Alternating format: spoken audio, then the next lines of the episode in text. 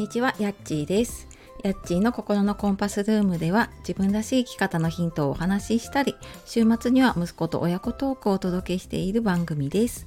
本日もお聴きくださいましてありがとうございます。えー週末金曜日になってきましたがいかがお過ごしでしょうか、えー雨のね続いている地域の方本当に気をつけてねあの過ごしていきましょうだか来週ぐらいにはちょっとね晴れ間も出て梅雨明けが近くなってくるのかなっていう感じなのでね。はい。まあそれまでもう少しねの辛抱ではい。あの夏をね待っていきましょう。で、えー今日はですね目標は〇〇で立てるっていう話をしようかなと思います。えこれを聞いているあなたは今年の目標とかねあとちょうど前半終わって後半に入ったところなので、まあ、後半の目標とかね立てたりとか見直したりとかしてますでしょうか。で目標を立てる時ってなんかどんな風に立ててますか？私もね昨日の夜オンラインでその目標設定のワークショップに参加をしていて、まあ、私のちょっと尊敬しているコーチの方がやっていたんですけれども、まあ、そのなんかコーチング的な質問もねあの使いながら、え前半の振り返りと後半の目標設定っていうのをしたんですが、えー最初のねその目標は〇〇での答えを言うと心で立てるっていうことですね。でこれ私もそのワークショップですごく久しぶりにちょっと人と人とというかそういうワークショップみたいなのでね目標を立てたのでちょっとね忘れかけてたなと思ったんですけれども あのそこでねあのそのやってた方が最初に言ってたので私もふと思い出してあそういえばなんかこ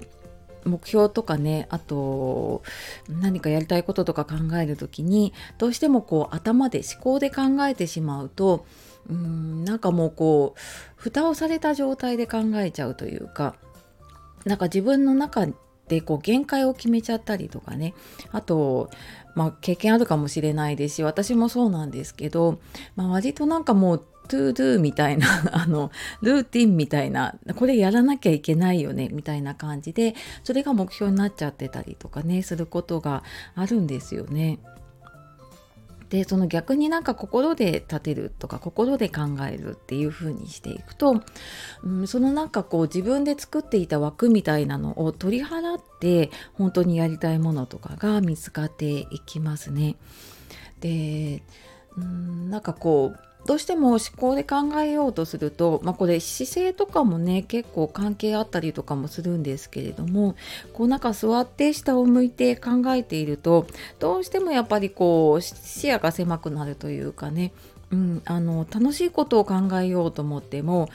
頭の中で考える楽しいことになっちゃうんだけれども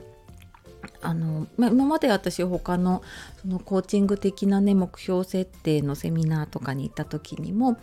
あの結構ね立ってやることが多かったんですね。で立ってで浮かばなかったらこう上を向いたりとかするとね、うん、なんかネガティブなことが浮かばないというかなんとなくこう自分の未来を想像しながらあの本当に心で思っていることが出てくるので、うん、なんかちょっと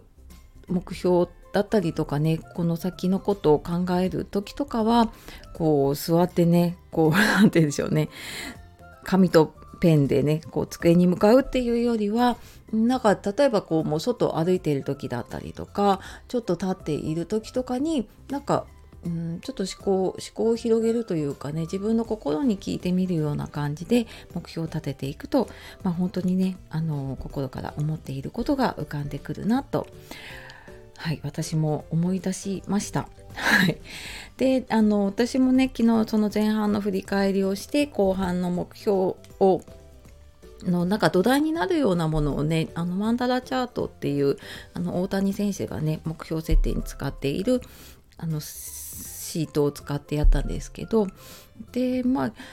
そうだななんかやっていってやっぱワークショップで他の方の話を聞きながら話が広がったのもあるんですけど私自身やっぱり後半というかねあのここから半年間はその人の気持ちを大事にするために、まあ、自分の心を大切にしていこうっていうのをちょっと目標でやっていきたいなって思います。まあ、その自分の心を大切にとか、まあ、自分を信じるとかね、うん、なんかそういう部分を持つことできっと人の気持ちに耳を傾けたりとか、うん、人の気持ちをね大事にしたりとか、まあ、外に目が向くのかなっていうふうに考えました。はい、あなたもね、なんかちょっとまだ7月入って間もないので、後半の目標、うん、なんかしっくりこないなっていう時には、はい、ちょっと自分の心に聞いてみるとね、いいかもしれません。はい。では今日も最後まで聞いてくださいましてありがとうございました。素敵な一日をお過ごしください。さようなら、またね